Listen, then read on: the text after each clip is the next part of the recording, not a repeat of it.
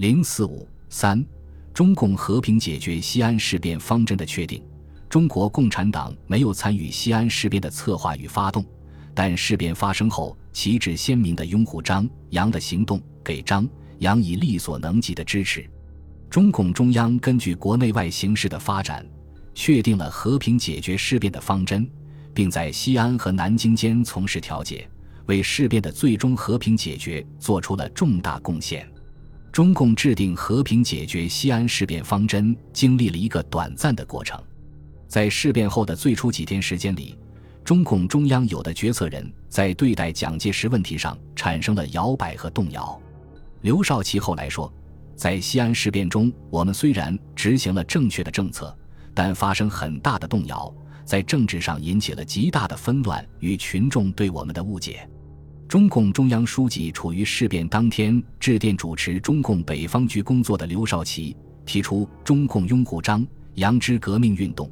党面临的任务是把蒋介石与南京政府分开，争取南京及各地政权中的抗日派，稳定 CC 派、黄埔派，推动欧美派及元老派对蒋介石揭发其对外投降、对内镇压民众与强迫其部下坚持内战之罪状，号召人民要求南京罢免蒋介石，交人民审判。但是，按照当时形势，把蒋与南京政府分开是难以办到的。因为经过十年来的内战和国民党各个派别的争斗，将已牢牢控制了南京政府，把国民党的党政军大权集于一身。南京国民政府又居于正统地位，得到国际上承认。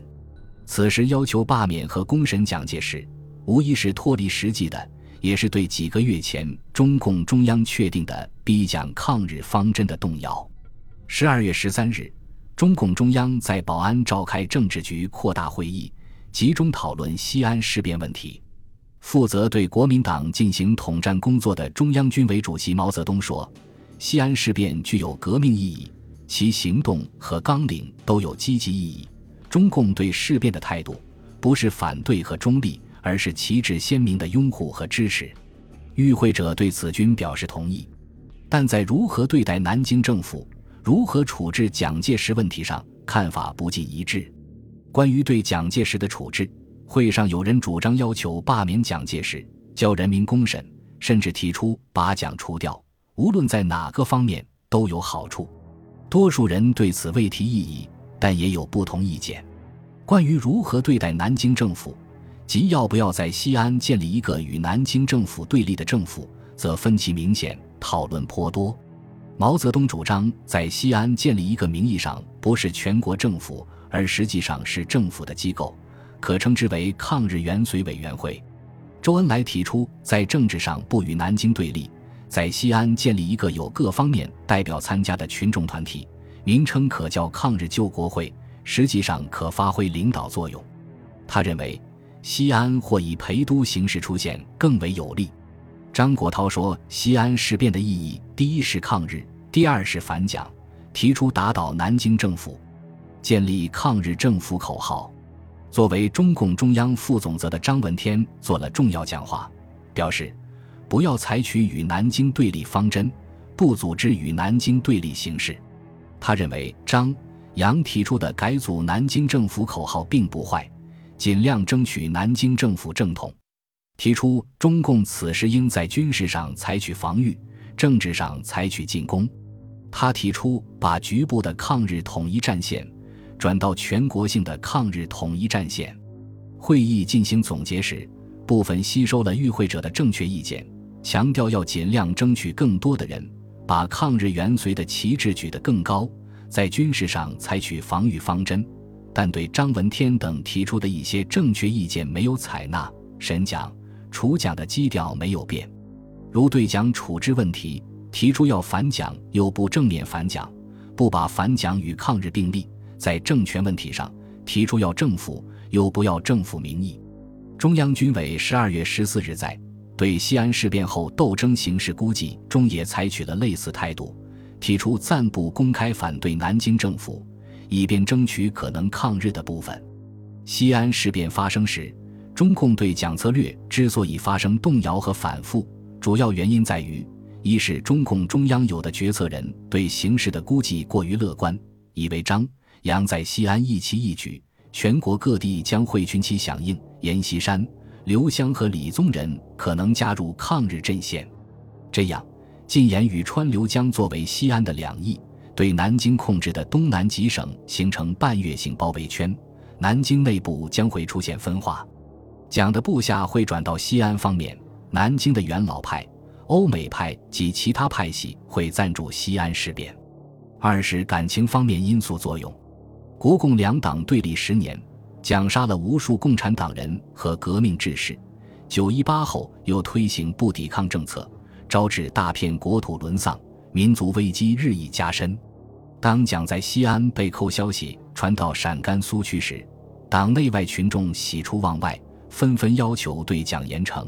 这种情绪不能不对中共中央决策层发生影响。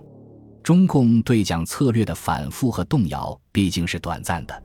十二月十九日，中共中央政治局常委扩大会议再次讨论西安事变。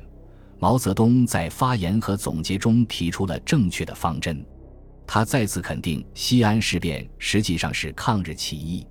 他指出，围绕西安事变，国内外各种力量阵线分明。一方面是日本军阀、中国汉奸和南京右派，他们极力制造中国内战；另一方面是西安抗日军、红军、中国人民反蒋实力派、南京左派和国际和平力量，他们反对内战，拥护抗日。在这两者之间，还有很多处于动摇、中立的中间派。中共要努力争取中间派。他认为西安事变有两种前途。一是胜利的前途，结束内战，实现抗战；二是失败的前途，使内战延长与扩大。中共要把国内外反对内战的各种力量团结起来，争取胜利的前途，变国内战争为抗日战争。毛泽东提出，中共对事变双方实行调停方针。调停的方法有两种：一是用文章调停，二是用武装调停。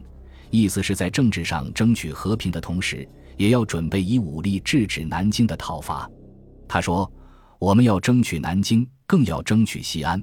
我们不要远离张杨，而要与之接近，同情并帮助他们。”张闻天的发言对事变的前途、党对事变的立场、进行和平调解方针等做了全面明确的阐述。他也认为事变的前途有两个：一是全国抗日的发动。二是内战的扩大，他指出，全国舆论是不希望内战的扩大，然日则是企图尽量这两方面的扩大，这是两个阵营。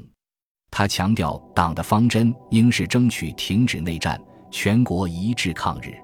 他明确指出，我们不站在反蒋的立场，不站在恢复反蒋的立场，因为这一立场可以使蒋的部下对立，是不好的。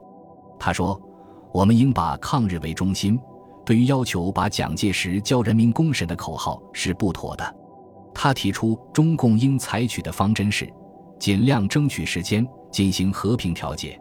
具体的、积极的援助张杨，最主要是使他们部队的巩固，大规模的发动群众。我们应与张杨靠近，应打胜仗，扩大影响，准备以防御战来反对内战。对东北军应尽量与之配合。而他亦应采取我们的许多办法，尽量争取同情者，不要太红，尽量争取时间性。十二月十九日的政治局常委扩大会议拟定了两个文件，一是中华苏维埃中央政府及中共中央对西安事变的通电，于当天向全国公开发表，内容是站在第三者立场，向事变双方提出四项建议，双方军队在以潼关为界。由南京立即召集有全国各党各派各军代表参加的和平会议，会前各方先提抗日救亡草案，并讨论蒋先生的处置问题。会议地点暂定南京。上述建议显然是承认了南京政府的正统地位。至于讨论蒋介石的处置问题，既然主张以团结全国、反对一切内战、一致抗日为前提，当然包括有条件的事项在内。二是。中央关于西安事变及我们任务的指示，这是发给各级党组织的内部文件。